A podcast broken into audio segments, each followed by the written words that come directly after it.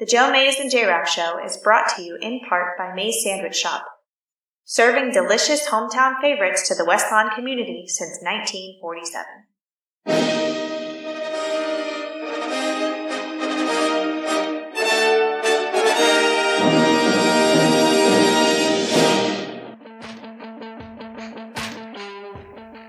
You are listening to the Joe Mays and J Rap Show, bringing you the latest news and commentary on baseball, The 0-2 pitch, swing and a miss, struck him out. The Philadelphia Phillies are 2008 World Champions of Baseball. hockey, Ladies and gentlemen, the Flyers are going to win the Stanley Cup. The Flyers win the Stanley Cup. The Flyers win the college football, The Big Ten championship lies on a measurement. Did he get it? No! He didn't get it! Penn State holds! They brought back the fun, they brought back the excitement, and now they've brought back a Big Ten championship. The Penn State Nittany Lions are Big Ten champions. and the NFL. He's in! Patriots win the Super Bowl! Brady has his fifth! What a comeback! Now, here are your hosts, Joe Mays and Justin Raffoff.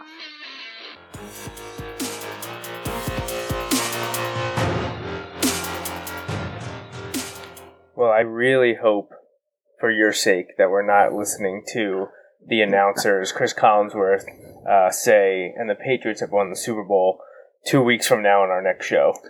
Because uh, Yeah. that is um, would be disappointing on many levels, but for you, it would just be another form of heartbreak. Yeah, yeah, it'll be a good heart punch, and uh, hopefully we can avoid that altogether. And we've had we have we have some other great ones on there, like the Penn State stopping them on fourth and one, like that was incredible. Hopefully we can add to that, and uh, Corey Clement will come out on the right side of this one too. so here we are back again. We weren't able to cover the conference championship games last week, uh, but with uh, the results at least of the late game, um, pretty pretty happy. Pretty happy to be here.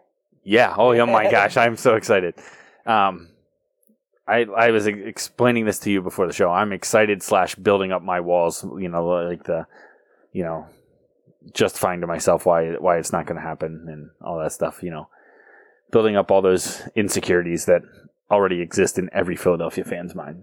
So we were pretty disappointed after the early game, and we'll get into that shortly. We're going to talk about the conference championship games briefly before we get into our preview, and then we have actually a little high school football at the end. Some big things going wi- on with um, Berks, LL, Wilson, uh, District Three, Six A state playoffs. So we want to touch on that. But first, you know, we got to talk Super Bowl. Super Bowl Fifty Two is a week from now. A week from now, will probably be halftime. So. Uh, you can see that Justin's got his 52 right. underdog That's shirt right. on. I have I dug my Eagles hat out, hat out, which I don't get to wear. I'll be often honest. because I didn't even know you had an Eagles hat. Actually, that's not true. I think you told me, but like, I, what I don't. I don't think I've ever seen it. I told you last week during the Eagles Vikings game as we were texting, and I said I was. Yeah, I said looking good. I was like, I do like my Vikings hat better though, and Right. you were like, "Shut up." yeah, so, but here we are. Uh, you know, Super Bowl Fifty Two, less than a week away, and uh, it's a rematch of what was it, thir- thirteen years ago? yeah. Yes, uh, Super Bowl following the two thousand four season, uh, end of January, early February two thousand five. Yep. Eagles, Patriots, and the Patriots ended up winning that one, which would be their, I believe it was their third Super Bowl win in four years. Yeah. They had beaten the Rams for the first one, beat the Panthers for the second one, and the Eagles for the third one. And for a while, though, that had been the last of them. They had been Yeah. to two more, but had lost, and then they finally broke through uh, against the Seahawks a few years ago, and then obviously coming back in dramatic fashion against the Falcons last year, the first Super Bowl to go to overtime. But here we are again with the New England Patriots, 10th Super Bowl trip for Brady and Belichick. And how did they get here? Well, let's take a look at the AFC Conference Championship game from last Sunday. So we're, probably, we're not going to watch this whole thing. So we'll let the highlights play as we discuss it. Yeah. But we were feeling pretty good for most of the game. I'd say three fourths of the game. Yeah. You know, fans, Well, Jaguars fans, and anti-patriot. I, I shouldn't. Yeah, I don't know that we were feeling really good in the second half, but there was a sense of hope, at least in the, in that part. but then there started to be some key things, and you just could. I don't know. It it's easy to say this afterwards, but like, no, we were literally saying this like during too. Like, we've seen this movie. Like, we've seen this before. Like, they had a chance to put him away, and they did not do it. And if that happens against the Patriots, uh, you're in trouble. Oh yeah, absolutely, and you know it, it was a bit of a surprise how much the Jaguars had got ahead of them on a Right. couple of occasions. You know they were up, I believe, fourteen to three, uh, seventeen to 10, 20 Yeah. to ten. You know, but when you know the going got tough, we saw, like you said, we've seen this movie a lot before. We've seen it. I think is it eight times in the playoffs that Brady Something has, crazy, yeah. has directed a fourth quarter comeback victory. Um, you know, and, and this is other than the Super Bowl, other than doing it in the Super Bowl, this is the next biggest stage, getting to the Right. Super Bowl, and they, they were able to do it again. Uh, I know some people had some issues for things throughout the game. I believe was it a was it Myles Jack's fumble recovery that they thought shouldn't have been whistled. They, he would have yeah, had a see, touchdown. I, I thought he was people down. complained like- about. I, I didn't see it. Yeah, so I thought he gonna was go into down. See it here, but uh, people complained about the Patriots only getting called for one penalty. yeah, I'm not really worried about that stuff anymore because it's over. Like, what is the point of worrying about that now? Now, Yeah. if you're Jaguars fans, I understand if you're salty, if you really think that there's some kind of issue there with um, the refereeing. Um, we're not going to get into the absurdity that the NFL is fixed.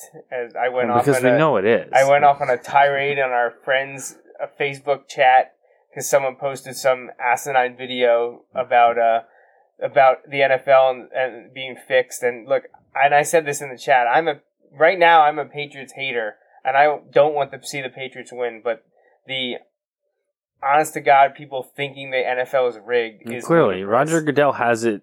He has it set up so that he can make it look like he hates the Patriots, but he really loves them. I'm just. well, he's I'm- doing a great I'm- job. yeah, see, I'm kidding. I'm kidding. Obviously, I know. Like, you get those disparities in calls in any one particular game. Somebody looked at it over the course of the season. I think the Patriots were called for two more penalties than the, their opponents. You know, so like that's pretty darn even, which is funny because like that's what everybody kind of says when you see a game like that. They're like, yeah, one game you might see discrepancies, but over the course of a season, generally it's going to play itself out, right? Right. And that's pretty much what it has Exactly done. So. happened, right. Um, yeah, so yeah, a couple key things here. So it got to fourteen to three, and you know the Jaguars. Um, I don't, uh, you know, we were kind of talking here, but I don't know if if we saw it. No, I don't. I think it's coming up here, but like they have a chance to maybe put some points on the board um, before half, and then they. I think it's they take a false or no, sorry, they take a delay a game out of a timeout, um, and it cost them five yards. Then they end up like punting, I think, instead of being able to maybe kick a field goal or something like that. And so because of that, um, they give the Patriots the ball. Patriots go score, and then Jaguars get the ball. They have timeouts and don't. Um, sorry, the Jaguars have timeouts and they don't. Uh, with like 55 seconds left, and they don't do anything. Yeah, there it was. Delay a game out of a timeout. Um, and so instead of picking up the first down, they they're back at midfield and and 12. right, and they don't get it here. Patriots score before half. Then they get the ball and Blake Bortles with 55 seconds and timeouts, and they they down it and just take it into half. Um, which, when we talk about the Eagles, is the exact opposite of what the Eagles did before halftime. Uh, and somebody said that is all like that. You can't put that on Bortles directly. That's all on coaching staff saying we don't trust our quarterback. We're going to just get the half, and you can't play that way against the Patriots at all. I'm gonna jump ahead here. Well, that play is the play that they everybody's like it's dirty.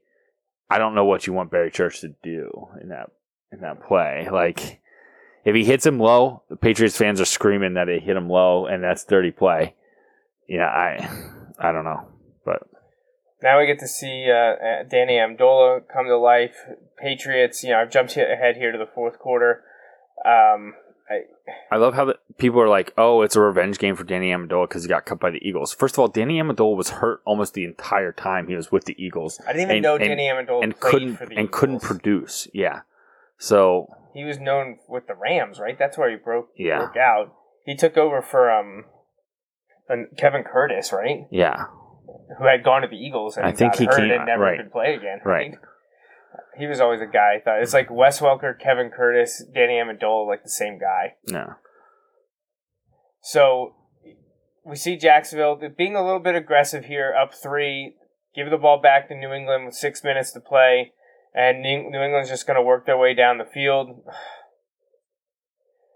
Uh, like it wasn't a great second half or fourth quarter for the Jaguars defense. I love how the guy. If he wouldn't have put his arm on it, Right, But right. he also probably would have caught the ball then. So, Right.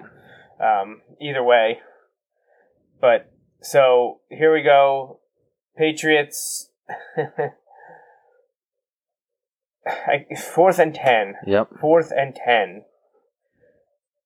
So they got him. At, they got the ball, and then they go three and out here, I believe. Yep.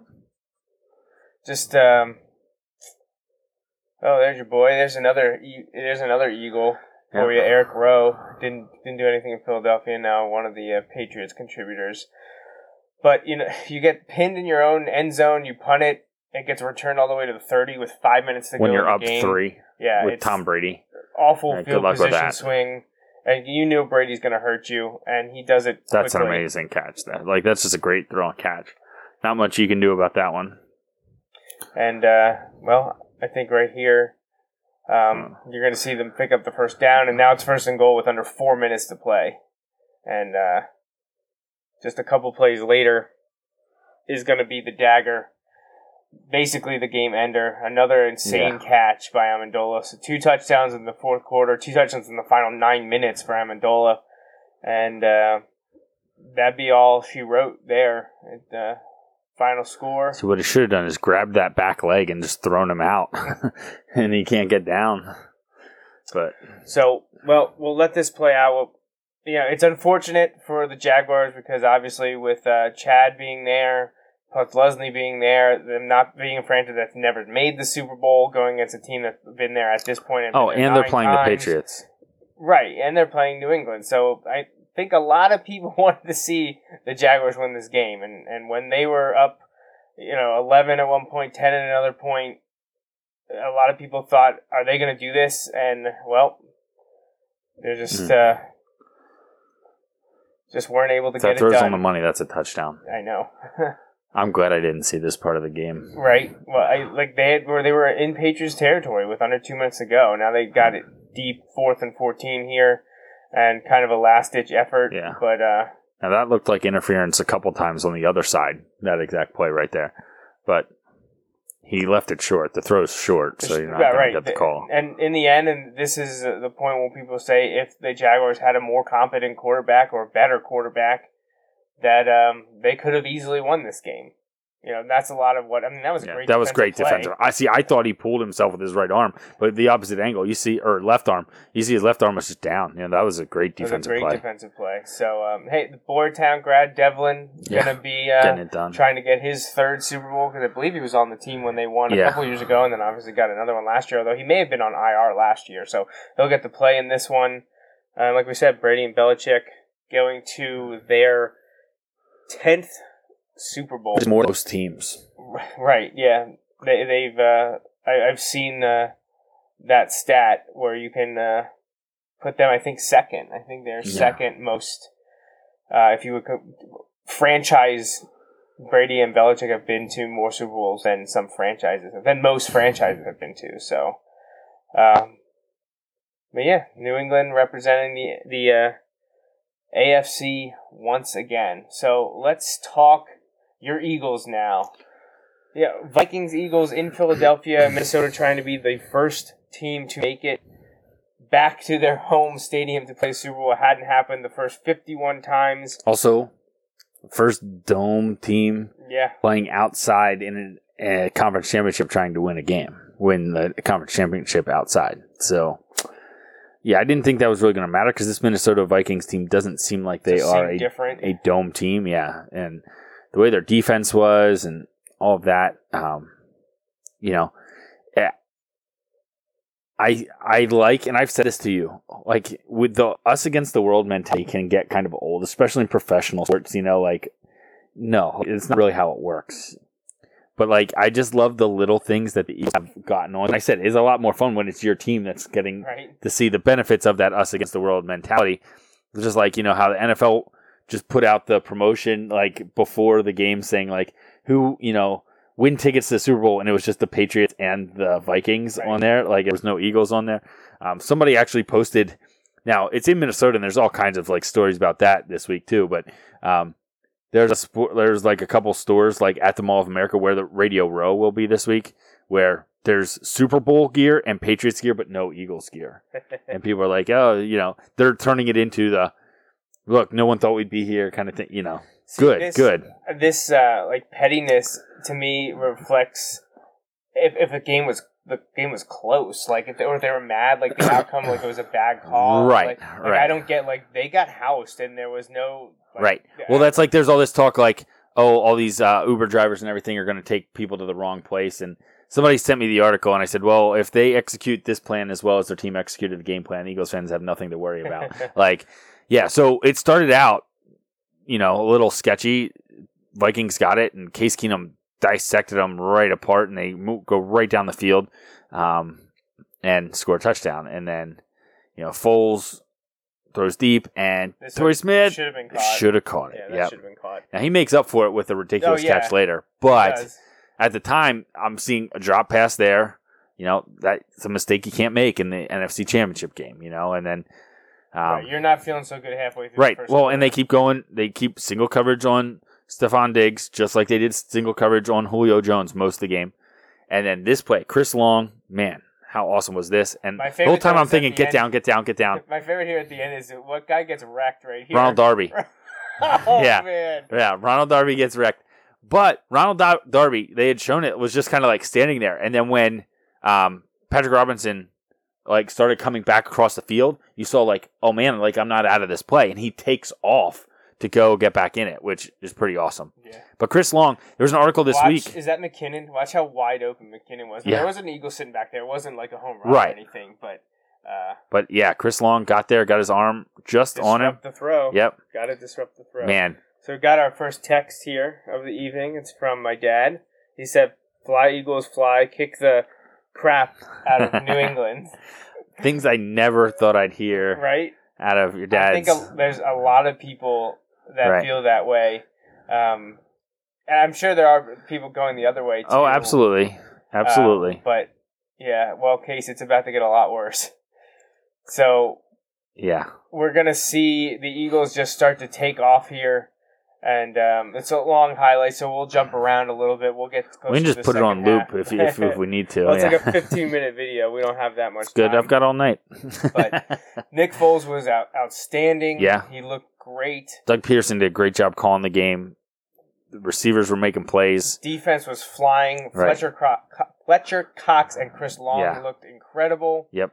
and the secondary Well, got it done. so it's interesting. They're talking about how the Jags are really good up front, but they like the Eagles rotate guys through like crazy, which means to me like Patriots are going to go no huddle so that they can't rotate guys. Like that's in my head. That's what I think is going to happen.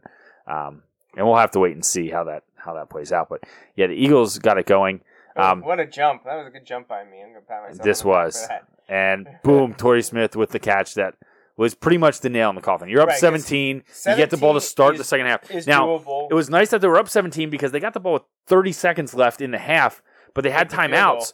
So they could have easily just gone into halftime. And like I said, they did the opposite of what the Jags did. They went down and got a field goal out of it. And so instead of being up, what was it? Um, 17 7. no, twenty-one to Uh, seven. Yeah, sorry, 21 7. They're up 24 to 7, which, you know, three points is three points. It's another then possession. they get the ball to start the second They half. Score again. And they score again. So there's, a, and you now know, you're down 10, right, it's 10, minutes points. left in the third. Right, and you just marched it right down the field on the vaunted defense.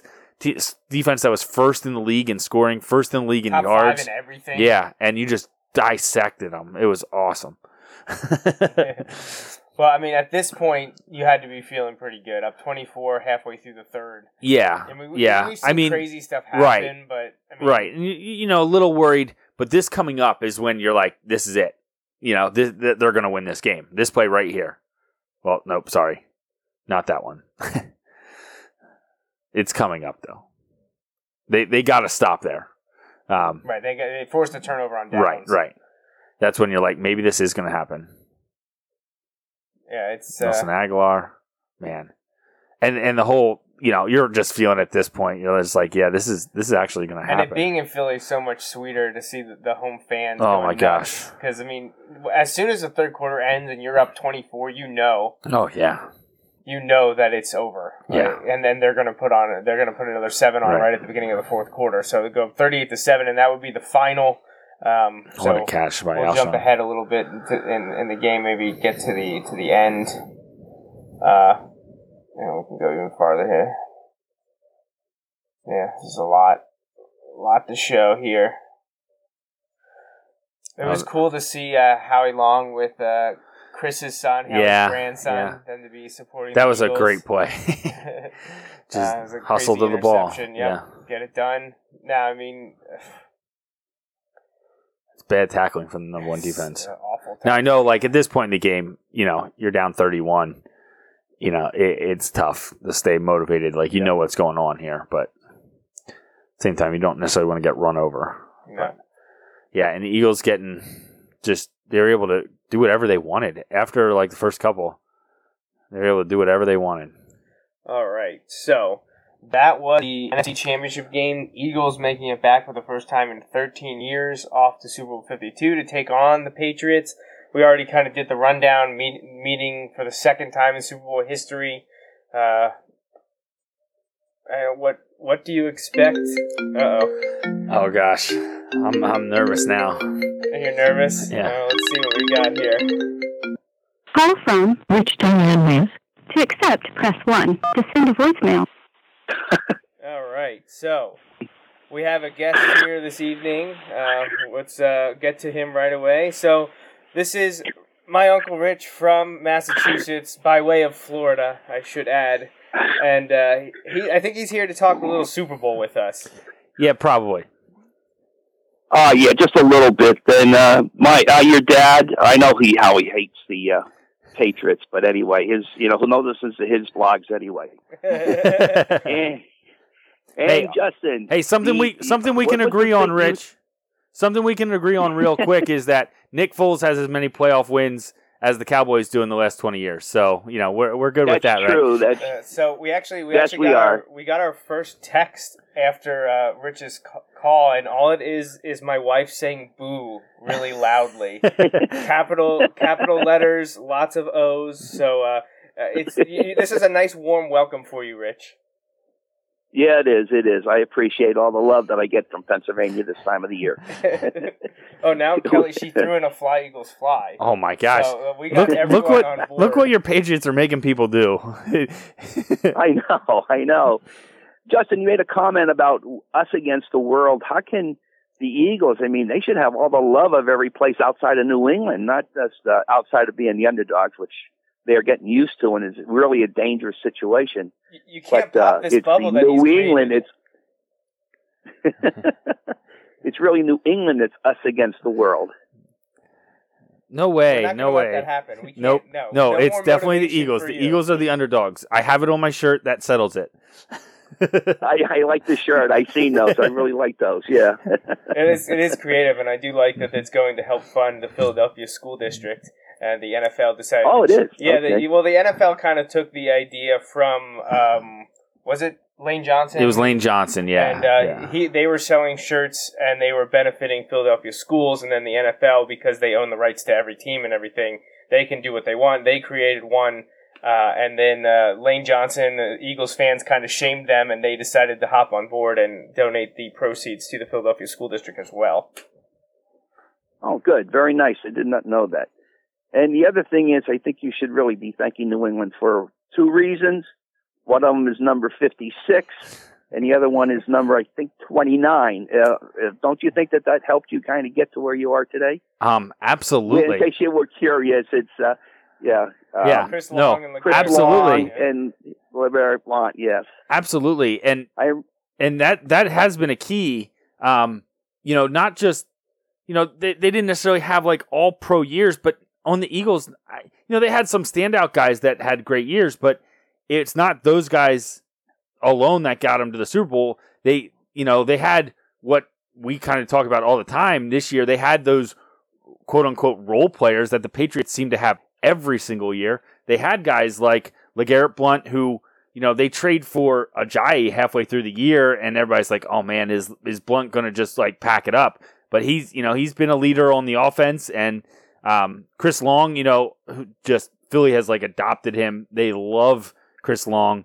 um, just his attitude that he's brought to the games, and yeah, and I know they're talking a lot around here this week about how have they tapped into those guys. Not necessarily, you know, what can you tell us about the Patriots, but just like what can you tell us about like going to the Super Bowl? Because I think it's the Patriots have like 33 guys, I think, who have played in the Super Bowl before on their roster. And the Eagles have six, I believe, who have played in the Super Bowl before, including, like you mentioned, Mm. those two from New England last year. So I think Chris Long's biggest piece of advice was be selfish and be selfish with your time. It's like it's not a regular game.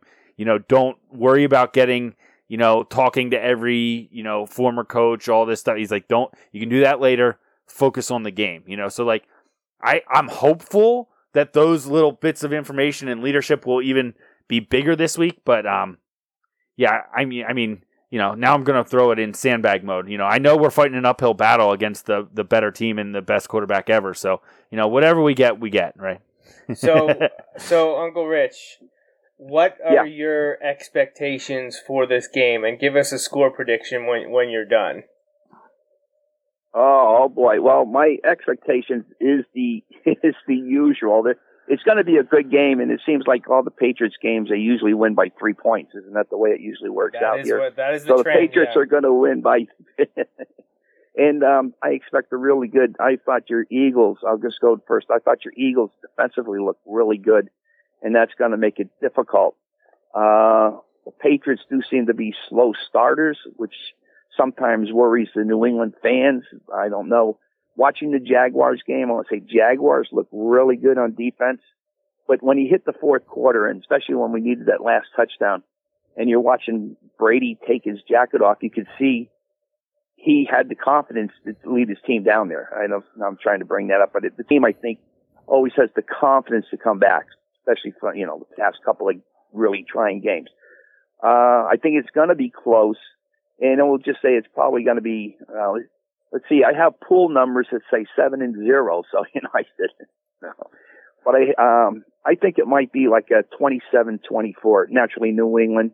I'm sure that's not what everybody wants to hear, but I think that's what's going to end up. It may not be what we all want to hear, but it, I, I think that's a good. I, I think that's a real, very real possibility. I, I, I hope it's a good game. Um, yeah, I, I really don't know what to think. You know, I, I kept telling people.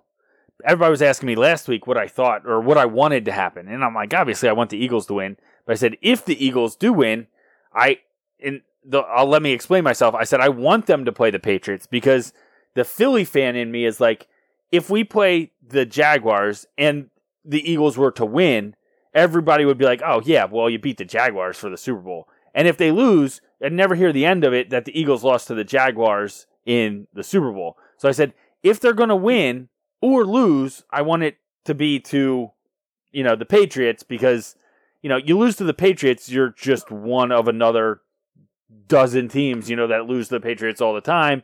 Not a big deal. I mean, it is a big deal, but you, you know, like it's nothing new.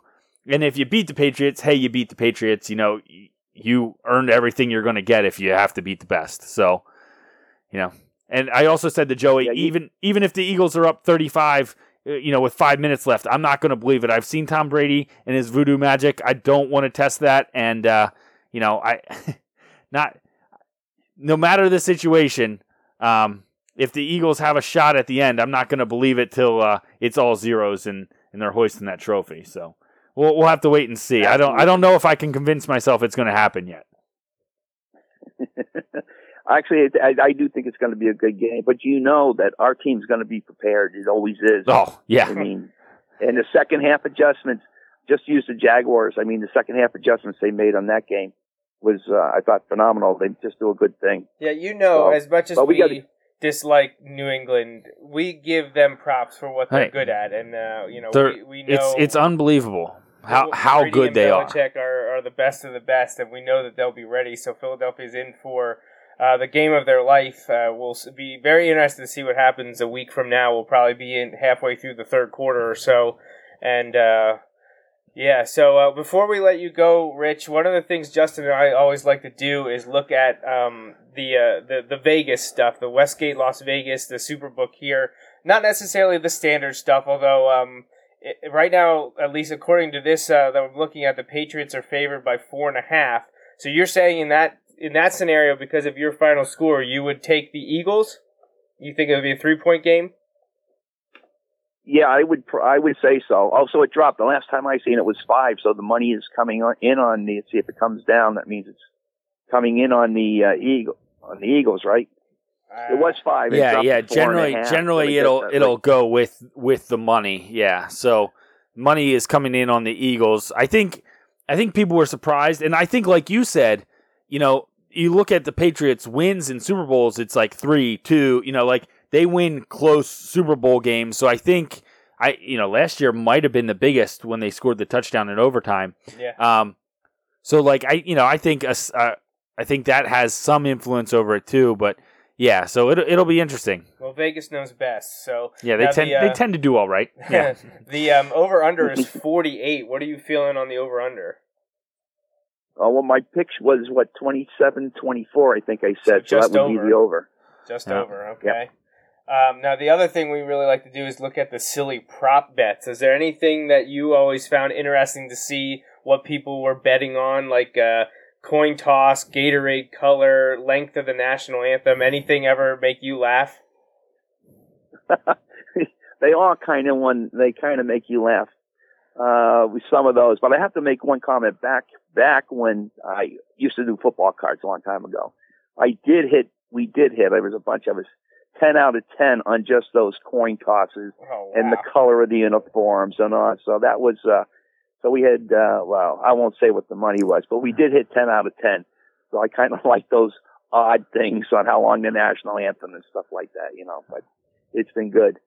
Uh, I can't think of any. I haven't seen any of any of the latest things out there, um, but I just did pick up a magazine, so I'll have to look through and see what's in there. But Yeah, there's some pretty standard ones here, but uh, I know sometimes they come up with uh, stuff on the halftime show and uh, all kinds of uh, interesting things. You know, who will who will have the first reception? Who will throw the first interception? Will any throw an interception? Will points be scored before the first six and a half minutes? Uh, you know, all kinds of you can of do stuff. is the first is the first Gronkowski catch over or under 13 and a half yards. Like just crazy stuff. Yeah, it was will there be a field goal in the first quarter? So a lot of crazy stuff out there. Again, this is all from Westgate in, in Vegas. I found this uh, on an ESPN article. They were chronicling some of the, the more ridiculous ones, but they have an entire 32 page PDF that we're looking at right now. So Yeah, Yeah. I, I'd say I they think put Gronk's some. first one will be under. fir- Gronk's first catch will be under 13 and a half because they want to get him back There in, you go. Back in the field of the game after the concussion thing. You know, so Yeah. that's just my opinion. all right. So do you have any uh, anything any closing thoughts for us before we let you go? Well, I do want to let you know that being with having living down there for so many times that the Eagles are my second favorite team, Justin. Just so you know that. So so while you're clearly I cannot. I you're clearly pulling for the Yeah. Patriots, but deep down, years removed, you might be okay that the Eagles got one if the Patriots aren't going to be the team that wins it. if deep down you could say, like I said, I was way back with Tommy McDonald, but you guys don't even know who that was. You know. But anyway, I'll take it. yes, I'll take it. I'm looking for a great game. Yeah, I really am. Yeah. And as in completely impartial and non biased viewer, I look forward to not having my heart ripped out uh, in any capacity, although it will be torn a little bit if I see a Patriots win again. Yeah, I know. Most people down there will be. I, what can I tell you? Well, look at it. Look at it this way: we're losing half our coaching staff next year. So, Yeah. I mean, maybe it's a good year next year that you know till Belichick gets synced up again, that you guys might all have a chance to, uh, you know, make a move on us. Yeah, yeah. You, you never know. I we'll we'll take it. We'll, we'll we'll take it one shot at a time. And you know, I just hope the Eagles can hold up their end of the bargain and and play. You know, honestly, like a lot of people said that Minnesota game was pretty good. You know, I as crazy as it sounds, they're gonna have to play better. Like they have to get better. You have to get better each game because if you don't, the Patriots certainly are. And so, uh, you know, it's gonna take their best effort. If they give their best effort, I think they have a shot. Anything less than that, you're in trouble when you play the Patriots. So, uh, and That's true. we've been true. that's been proven. You know, Time like, and time again. Jaguars played a pretty good game. It they needed a great game, and so you know the Eagles hopefully will be prepared to give a great effort. So we'll we'll have to see, but yeah, I I hope uh, yeah, you, you, I hope Brady doesn't get one for his other hand. That, that's all. That's all I can say. Well, Uncle Yeah, Rich, all right. We uh, we thank you for calling in and getting you back on the show. It's been a while, but I know that you're always emailing or texting, so we want to make sure with this uh, this Super Bowl matchup we got to hear from you. So we hope you have a, a good and relaxing week leading up to the big game. But we hope uh, come next Sunday night that it is Justin celebrating and not you. Yeah, and I hope you have to wonder. yeah, I'm kind of hoping you have to wonder if your uh, Patriots uh, glass is broken because it's not lighting up very often. That's what I'm hoping you have to worry about. So oh, that's right. They go, yeah. Yeah. I don't I don't know if that will actually be the case, but uh, you know I can dream. At least I'm going to dream the next few days, and then I'm going to start convincing myself that this is Philadelphia and we don't win Super Bowls. That that's how this is going to work. All right. Well, thank you. It's been a pleasure always talking to you guys. So, uh, back to your show, and thank you very much. And uh, I hope for a good game next week, just like you do. Thanks, Rich. All right. Thanks, Uncle Rich, Okay. and we'll talk to you later. Okay. All righty. Yeah. Bye bye. All right, so that was our uh, our uh, number one listener, especially from the New England area, and now in the Florida area, and uh, he is uh, Right, Yeah. which we bring up when we're like, no, you don't get to complain about cold weather New England games because you go to Florida where it's n- well, actually, it has been cold at times in Florida this year too, not, but not real cold though. yeah, it's different. It's all relative. Like cold there means like, oh man, like I might need to wear long sleeves right now. Like, Um, so my dad said it didn't help Jacksonville went conservative in the second half. right. It also didn't help that they didn't hit on a couple of their plays. But yeah, I mean it is what it is. He also um, he's talking about prop bets here. He wants to know what the over under is that New England cheats to win the game Um, I think that can't even be on the books because it's definitely going to happen. because it's a Like, guarantee. and even if there's no proof, if the Eagles lose, I'm definitely saying that's what happened. Sure that's right. well, you lead off with the show in, in two weeks, right? It's clearly if the Eagles don't win, it was all rigged, and I know you were railing against that, but it's absolutely true. Oh yes, good times, good times. So thanks to my uncle Rich for calling in and uh, always listening and interacting with us, and uh, for my dad and my wife also tonight chipping in texts. Um, I can't relay So- Kelly's latest text. Yeah, yeah, I think I saw it over your shoulder. Though. so, um, I was thinking about before, like as I was driving over here, I was like, man, like I'd be shocked if there isn't an email at least from Rich, you know, like some communication this week. Um, and then you know we got talking, and I just wasn't thinking about it, and he was calling, and I was like, uh, and but I was thinking, I was like, should I offer the friendly wager? And then I'm like, only an idiot would do that. Like I took advice from Michael Scott, and don't be an idiot. Like, and I was like, only idiots do that thing. And I'm like, I don't want to wear a Patriot shirt or a hat or any of that Oh, yeah, stuff. no, and I'm like, that. I don't want to do that. So I'm like, I'm not even, I'm not even going to bring it up, um, because I can't subject myself to that. So I took it into one of those things. Like, and I talk about this all the time as a fan, and I feel like I'm pretty good at this. Like, I only give as much like razzing as like not just a Philly fan, but just like in general, like as a fan, as I'm willing to take. You know, and like I'm willing to take it, I usually don't dish it out because like that's just how I feel. And like that's how I feel when I go to other stadiums. You know, like I've been to away games in hostile environments in college football, in like NHL games, you know, not so much NFL games. I've been to like home games for those, but like I've been in somewhere like I kept my mouth shut because I wasn't prepared to get beat up over something. You know what I mean? Like right. but um yeah, this is one of those situations where I'm like, you know what, as as much fun as it could be if I won, I don't know that I'll be able to handle it real well if they lose. So because I'm just going to ignore it and try and block it out of my mind, and I don't want to have to like come on the internet where it'll last forever in you know, like a Patriots shirt or something like that. Like Yeah, I can't. yeah, I'm can't- willing to do that. So uh, can't be deleted. yeah, It'll be so- there forever. sorry, uh, Rich. Um, yeah, no, you know, no bet, no wait. right. I well, actually- especially like li- anyone, let alone the Patriots. Like, what what kind of idiot bets against the Patriots? I'm certainly not going to do it. I'm not going to bet against them. Like, Right.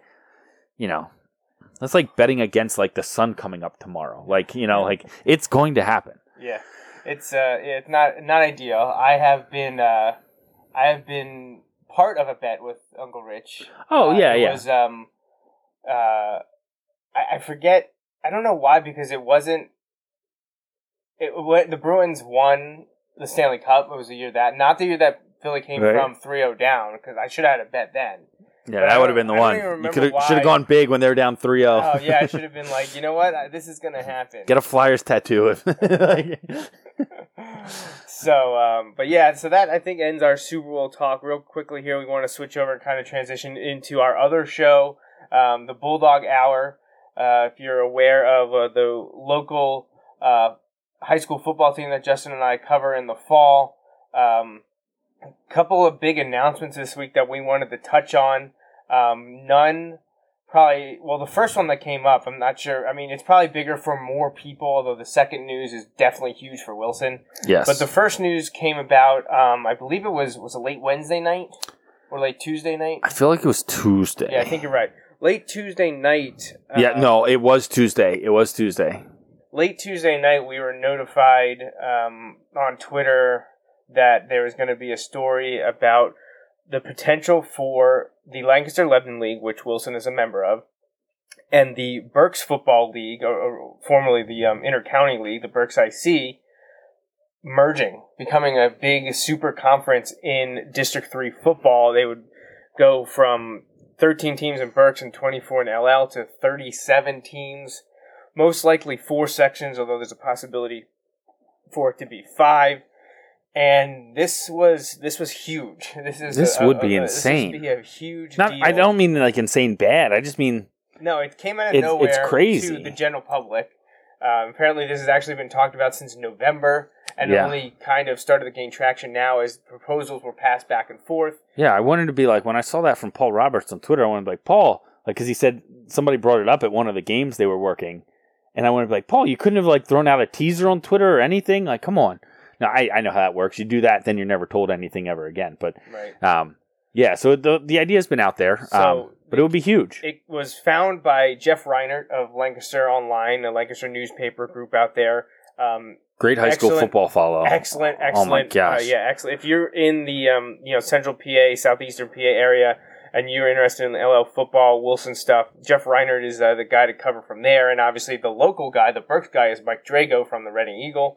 And uh, uh, we're looking at here, if you're watching, we're looking at Drago's second or- article on the subject. Um, this would have been on Thursday. Um, he talks about uh, why these uh, leagues are coming together and talking about this. It actually was the Berks League that approached the Lancaster Lebanon League about it, and it was mostly to do with scheduling and even evening the playing field. Because since Berks only has 13 teams at two sections, there's a couple teams that maybe probably should be in Section One, but because of enrollment and size of the teams and schools, it doesn't quite work out. So they're limited there. It also causes some schools to have to schedule as many as I think five non-league games. Right, like including Wyomissing, I think is what this article's saying. And Wyomissing is a district, you know, Powerhouse. contender every year, and for them to have to try and schedule five non-league games, that's really Well, tough. they, they've had to take a team from New York. They've had to play a six A team close to the state college Right, area. Who they beat, by the way. Right, they did. um, yeah, going up three whole sections. Uh, so it's just been difficult. And the LL has 24 teams, or will have 24 teams because But Octorara is has had in. an issue with, for lack of a better term, like competitive balance. Right. Um, you know, Yeah. trying to get enough teams a schedule where they can be competitive has been has been an increasing challenge um, in in the LL league. right. Well, and honestly, in the Berks league. Yes. So So they think combining forces could create some diversity in talented programs, allow some of the smaller programs or ones that are going through some growing pains a more level playing field. and uh, make scheduling easier. I think that's the crux of the uh, the merger, kind of the force behind it. Um, the one that's on the top of the school districts and athletic department list is the biggest negative is probably the increased travel for all schools except for Wilson.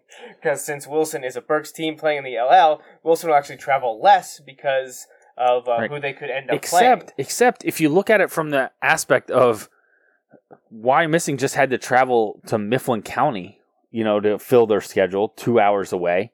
Like, you know, if they continue to have scheduling problems, at least in the Berks thing, and this is where it comes in, you know, if you're, it becomes a bit more difficult, you know, but honestly, the, the trip from Lancaster County, especially for like Eastern Lancaster County teams, like, it's not that bad, you know, Right. like, I don't know. I say that that's because you and I drive it every well, five or six Fridays every you Right. know every fall. So, you know, I think it's something that's easy for us because we're like, yeah, it's not that bad. Right. Well, sometimes it is, and we leave really early, but that's traffic. That's not the distance. Yeah. You know, um, you know, teams are traveling to. We travel to Harrisburg. Mhm. You know, to play mid Penn teams. Teams are traveling to York Which we'll do in week to- one. right they're year. traveling to york to play those teams so like if you're going to end up having to fill with non-league schedules Like- that they have far away teams right. But i get it yeah you know, like travel is an expense and therefore it is a the concern administration, the school district, and the at-large community that probably isn't all in on athletics, they're the ones that are going to bring it up. absolutely And the administration and the school district should absolutely consider it. You know, but from a football-centric standpoint, a Wilson, you know, focus here, I love it. Right, I and- would relish and this something to keep in mind this is not not comparing it to zero cost like compare it to who would you play in that place? Like you know what i mean? Like that's what i'm saying. Like if you look at Wyomissing's costs last year to travel well you throw in that 6a game up in mifflin county Yeah, like that was that's a two-hour plus drive. right. You know so like it's not as simple as like oh well look at all the money they spend to go play i don't know um, just trying northern lebanon Yeah. you know just a, it's a decent drive Yeah, I, But- I, the, I think the biggest ones probably are the, take them an hour the Northern Berks teams to get all the way over to Western to play like Solanco Yeah, and Western like Columbia, or Southern, yeah, right? Western Southern Lancaster Right. or um, the Western Lebanon area, Right. things like that. So, yeah, the ones all, that are right on like The the the, 222 Route 30 oh, yeah, corridor not aren't bad. No. But yeah, to get like Hamburg to play, you know, someone, you know, Solanco, right. that that's a bit of a drive. So let's take a look at some of the. Well, the main one that we care about is what would be the new Section One if this proposed merger would happen. Uh, now, and I should put it out there: this can't happen until 2020. The next two-year cycle is already done. So the 2018 and 2019 seasons are still Berks League, still LL. No, no changes there. So in the fall of 2020, should this merger happen, we would see a 10-team Section One, meaning nine league games and one non-league game. Wilson would be in the biggest classification with Section 1 would be the largest high school in the state, Reading. Then close to the second largest high school in the state would be Lancaster McCaskey, JP McCaskey, followed by Hempfield. Then there's Wilson, so fourth largest in this proposed 37 team uh, super conference. Right behind them, Manheim Township.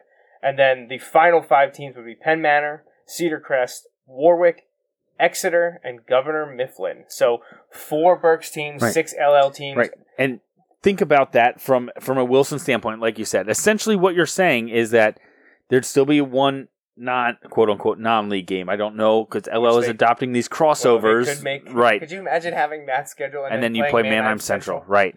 Or, Or Berks Catholic. Catholic. wow. Crazy. But like think about that. Their schedule could possibly be Manheim Central Berks Catholic as the man- mandated crossover.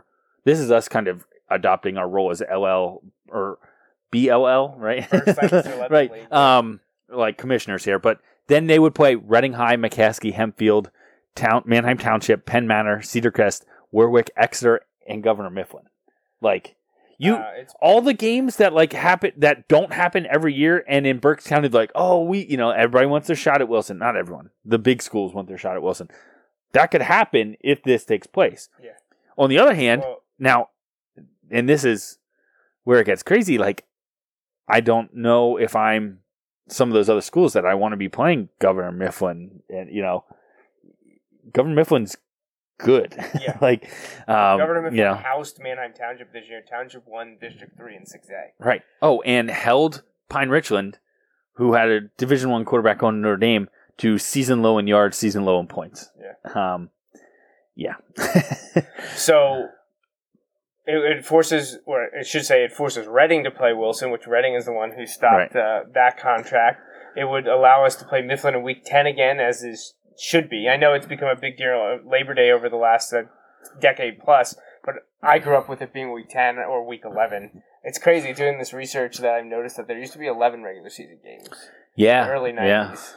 Uh, I, well, I pro- and before then, but I'm getting back into the early '90s when I'm starting to see 11 regular season games, and Mifflin was always the last week of the season.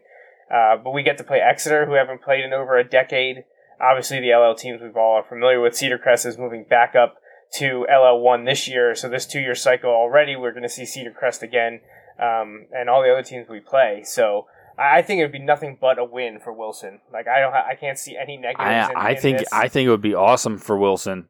Um, and honestly, as I look kind of across the board for, um, across the board for Berks teams, I know Governor Mifflin. You know, you look their schedule. I I feel would be a lot tougher here. Oh god! But yes. but in that super competitive five A field, they'd be playing one, two, three, four, five, six, seven Six six A schools. That that's awesome Yeah, for them. They, go nine and one. They could. Or they go eight and two. They could still be the one. I think. Right. Yeah. Because like the- the their strength of strength their of schedule would be incredibly high all of a sudden. You know, just in terms of the playing up all those classifications. Um, yeah. You know, and maybe I, I don't know, but maybe they schedule Lebanon as their crossover, throw them a bone, and then they get. Uh, their crossover would probably be Muhlenberg. oh, you're right. You're right. Yeah. That, that would be yeah. my guess. If if that came to came to be. So yeah. Section Or two Berks is Catholic for them if if Wilson Yeah, is Manheim. Central. Section two is uh, eight LL teams and then two Berks teams, Muhlenberg and Berks Catholic. Section three is eight teams and it's Daniel Boone, Twin Valley, Fleetwood. Uh, Wyomissing from How Berks. that Wyomissing Lancaster Catholic matchup would be interesting. See, I, I honestly am at the point where With I, new coach at Lancaster Catholic, yeah, Todd Mealy. Todd Mealy. Yep. Honestly, I would love to see Wyomissing get into section two and then drop someone else to section three. Um, someone like Solanco. Yeah. That yeah. would, I'd love to see Wyomissing up in section two, uh, playing against, still playing Muhlenberg, or getting to play Muhlenberg, getting to play Berks Catholic, but mostly to get to see Wyomissing play Manheim Central and Cocalico. honestly, and I know it wouldn't happen, but if you drop Lebanon to the Section Three, you know. Yeah, know. But here's the thing: like, especially next year, that quarterback salesman. Salesman's gonna wreak havoc He's- on LL section three. Yeah, he's in Section Three next year at LL. He might. I'm just trying to think of yards. He might put up three thousand total yards next year. Yeah. Like, honestly, like the kid, hard to bring down. Yeah, I, yeah, he's he's a good one for sure. So that is uh that is potential Berks LL merger, yeah. which is uh, By the way, notice smallest enrollment there, Columbia. Columbia. Yeah. Yeah. Well, there- there there's only two two A teams. Pequea Valley's not much bigger than them. No, no. So, um, so the last thing we wanted to talk about here in um, high school football, uh, Wilson obviously is in District Three. They're in the six A classification, the biggest in the state of Pennsylvania. Now And- this is less of a hail mary, Yeah, oh, this is I Because it- almost almost well, guaranteed. right? Because it passed the first Right. round of votes, which I was stunned that nothing. Like I hadn't heard of this until you sent it to me the other day. right. All right. Because it seemed like forever and on a lot of things PIAA is not what we would say quick and efficient at decision making Right. right however the last couple years they have made some decisions and implemented them extremely fast yeah. quite possibly too fast you know we've heard that with the scheduling of the quote unquote week zero you know Yeah. like they didn't really give teams time to iron out their now schedules Now everyone has But- week one, which is was week zero. right right Like so Wilson will have two games in August this year. Two Yeah. games. yeah One only one scrimmage now. So yeah, things have changed. If you watch the Bulldog Hour, where we went over all this at our season-ending show about six weeks ago. But the uh, news that came out like, a day and a half after we learned of the possible Berks LL merger was that the uh, PIAA board of directors decided to switch up the state playoffs. Uh, it's still the same format. It's just Right. who is playing and it's different by and- classification. Right, it is. But So we really focus in on six A here. Well, it actually does carry down into five A. So Okay. the ones that we care about, six A, really 5A, big, yeah. is um you know the big sections where we Because in the others, it was play. already this way. I think. I think or you're right. There mi- was no, it's not this way. But three, the result, the ends are pretty similar. So the reason it's not the same is because there's different size schools in different areas of the state. Some areas of the state might have a lot of small schools. Some areas of the state might have had a lot of big schools, and obviously it probably depends on the suburbia and the city effect and Yes. then the rural effect. And in six A and five A, the eastern half of the state has a lot of big schools. Not It- so much in the western. and it's half. not close. It's not even close. It's So- not close. Like and just yeah, I'll let you go, and then Well, just to make up for that, schools that are in the eastern half of Pennsylvania were being forced to play in the western half to make it an even right. Essentially, they just field. moved that that halfway line based on distribution of schools, and so the halfway line was basically Eastern Berks County. Instead of you know State College or Harrisburg, Susquehanna Right. River, you know, coming that. down like something like that. Yeah. And that had been the case, I believe, since the 2004 season. So I think 2003 was the last time Yeah. that Wilson was considered in the East. So actually, Chad Henne's last season at Wilson was the last year that Wilson and the rest of District 3 in the highest classification at the time, 4A, competed in the eastern region of the state playoffs. So if they would have, if Wilson or a District 3 team makes it to the state final four, the eastern final is where they would have played. Well, from 2004 through 2017, District 3 got shifted to the west, meaning Wilson would and other District 3 programs had to more likely than not play the District 7 or the WPIAL champion, and you know those Pittsburgh schools are um, There's right. class above Right. most other so, programs in the state. so state. just for clarification, there are only nine District Seven six A schools. for the next uh, two-year cycle. Right. However, It dropped from like 13. a handful of them are among the best programs in the state and arguably Right. region, It's like Pittsburgh Central Catholic, North Allegheny, Pine, Pine Richland. Mount Lebanon. Yeah, like just on Woodland Hills. well, you know, they're 5A. oh, oh my gosh, yeah. But yeah, you look at the WPIAL, like incredible Bethel football. Park 5A, Upper Yeah. St. Clair 5A. Oh my gosh. Yeah, incredible football out there though. Like really strong programs, but not a lot of the they their big schools are huge. But then there's a drop off and Right. there's a lot of smaller Yeah, schools. and they have some great uh, schools in the small brackets in Clairton and West Allegheny, Thomas Jefferson, uh, Gateway, some of those. um, Jeannette. Yeah. That's where Terrelle Pryor went. Yeah. So, um, yeah, so because of the discrepancy in the school sizes, they had to make some decisions. So District 3 got shuffled off to the west, and we saw that, you know, up close and personal in 2008, 2012, 2014, and 2016. Wilson was forced to play four different WPIAL champions and lost to all four of them. Shouldn't have mattered in 2000. 2008 was a triple overtime loss to Bethel Park. 2012 was to North Allegheny. 2014 was to Pine Richland, where Wilson had their well, I mean, 2008 was their best chance because it went into triple overtime, and a lot of people say that that game shouldn't have ended the way it did. But in 2014, Wilson led Pine Richland, who won the state championship this year, uh, in the fourth quarter and just couldn't hold on. And then in 2016, Wilson had to take on Pittsburgh Central Catholic, who I believe had across their entire roster uh, from seniors and juniors. I think it was like 14 dis- or um, Division One college yeah, athletes. yeah, a bit loaded. Yes. Yeah. Um, now, on the flip side, out in the East for the last number of years, um, when the Philadelphia schools were admitted and eventually the private Philadelphia schools were admitted, you got the two juggernauts in LaSalle College High School and St. Joe's Prep, who just last year, just on the senior graduating class, I think had 11 or 12 district, Division One Yes. college athletes on Including their team. and, and um, have to fly to some of their games. yeah, yeah, they you play know. all over the place. They're the teams you see on like ESPN. Right, playing like the Florida champs and Florida, you know stuff California, like that. Right, yeah.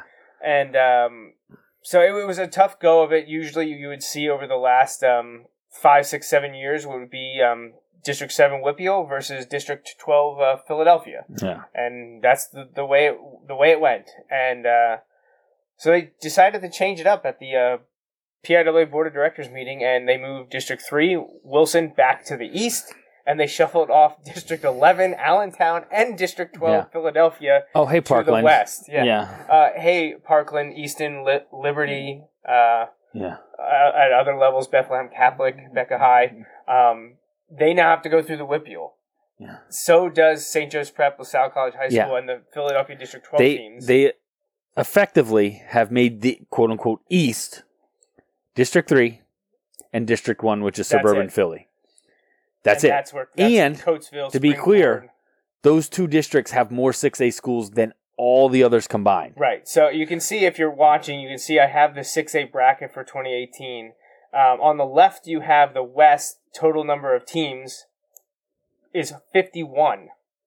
On the right, The two districts. that right, that's Yeah. two districts. District three, that's Wilson, and District one, that's suburban Philly. Like District. One where that has 33 6A schools. Right, they have 33 schools alone. So it was 18 in District 3, which is a nice size, with 33. So that's both That- Downing towns. That's why they still do the 16 team playoff. Right, so they have a shorter regular season um, to get more teams into the playoffs. Now, District 3 is still going to keep 8. Even though you see 16 here, District 3 is going to keep 8 because why is would you take 16 out of 18? You can't take It 16 out of 18. That's a bad idea. 16 out of 33 I get. Yeah. But the other side of the bracket, all other districts, so there's 12 in Pennsylvania. Yeah. So two districts have 51, 10 districts have 43, and there's actually two that have no 6A schools. Right. Which is why I think it was, uh, well, It's think weird in some others. Nine don't have Yeah, but like, um, there's some that don't, that really struggle to have others too, because I think it, it might have been State College this year. State College had two weeks off, like before they played like the WPIAL champ, because like, or maybe it was McDowell or somebody, somebody crazy. Like there was a weird scheduling thing, but they just don't. Their first matchups like are against districts that don't have any teams to play them. So Yeah. yeah. So so um, that's, changes things for for District Three and therefore potentially Wilson And if I or didn't ex- this year Manheim Township or Yeah. those other schools. If I didn't explicitly state it, that goes into effect this year.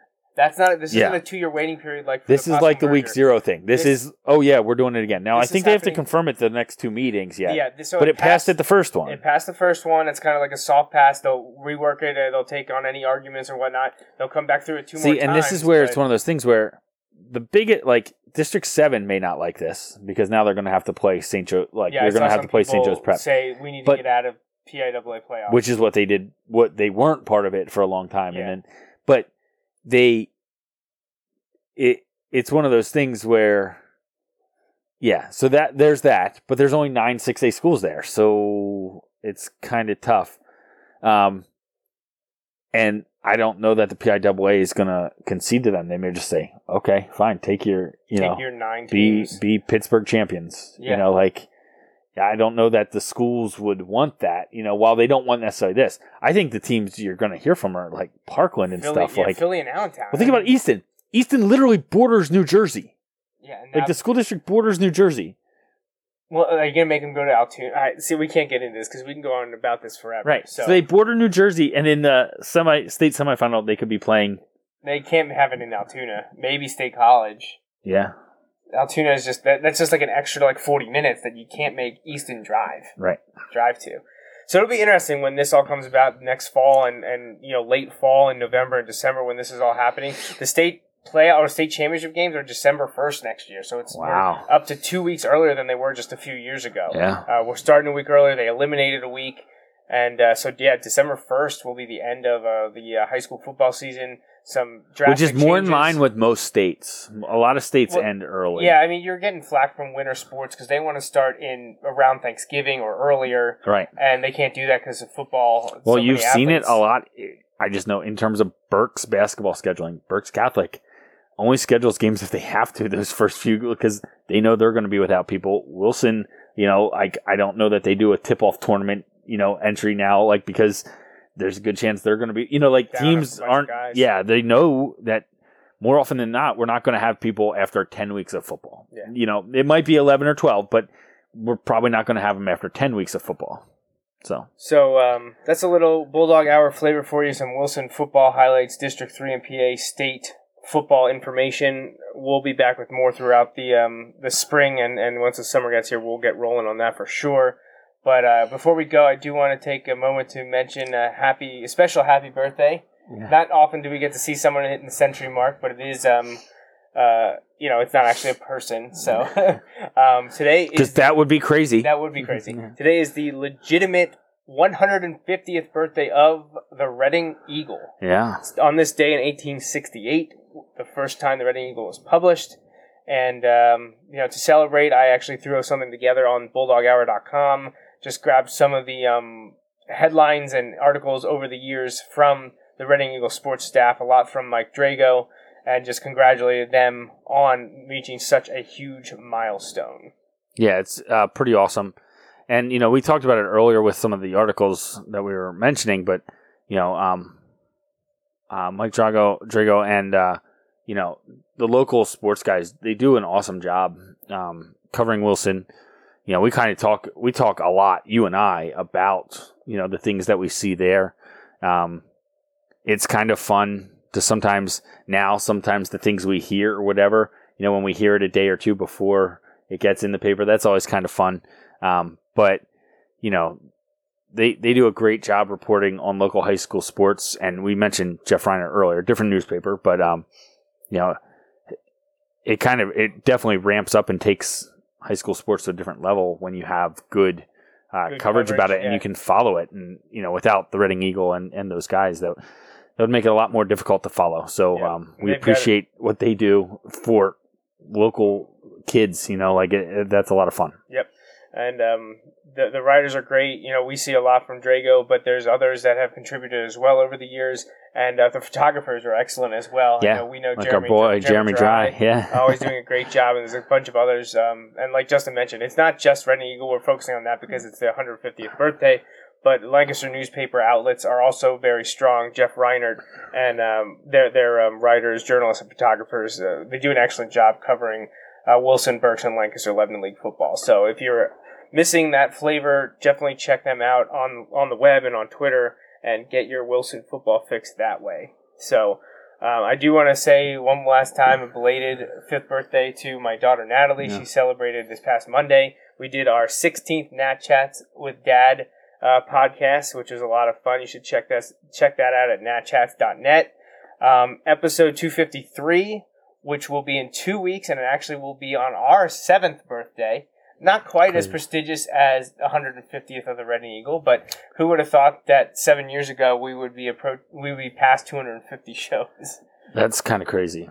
So And I'll tell you what, if we're celebrating an Eagles victory, oh, it will be a anniversary to never forget. I'll tell you that much. for sure, yeah. I probably still won't have my voice, and I'll still be crying. So So obviously we won't be here next Sunday because you know. otherwise, we're talking baseball. Like I don't know, like what we're gonna do. Well, we can go toe to toe with most Super Bowls. I think we the viewership pretty even, but when the Eagles are in it, we got to we got to bow out. We Yeah, gotta, you know, yeah, We gotta, you know. we got to let them have their stage. We'll Give the people what they want. Two weeks. I think it's February 11th, uh, our seventh birthday, and we'll uh, recap the Super Bowl. We'll we'll probably I'll probably see if we can reach out and get listener special, get some questions Yeah, that'll be cool. because we're actually going to take a month off then because it is a marathon for us from the like end of July through the Super Bowl. So we're going to take a little bit of a break here Hiatus, and uh, come winter back. hiatus. We'll probably come back and do some entertainment stuff like last year we did the movies. We'll probably I think we're maybe Oh, do that would be TV shows or something like that. And we could then do. um, we we'll could have, do why the Last Jedi is the greatest Star Wars movie. And then, I'm uh, so glad I didn't get punched. Oh my gosh. and then we'll have the NFL draft. then it'll be May, and we'll be talking about football again. So, uh, so it'll be interesting. But um, yeah, so for more of us, visit jmnjrradio.com. Follow us on Twitter. Um, do you have any shout outs, anything to mention? No. All right. well, thanks for joining us. That wraps up the 252nd episode of the Joe Mays and J Rap Show. We hope you tune in every Sunday for our take on sports. Until next time, I'm Jay Raff. Are you? And I'm Joe Mays. Thanks for listening. Fly Eagles fly. That's right. Go Eagles.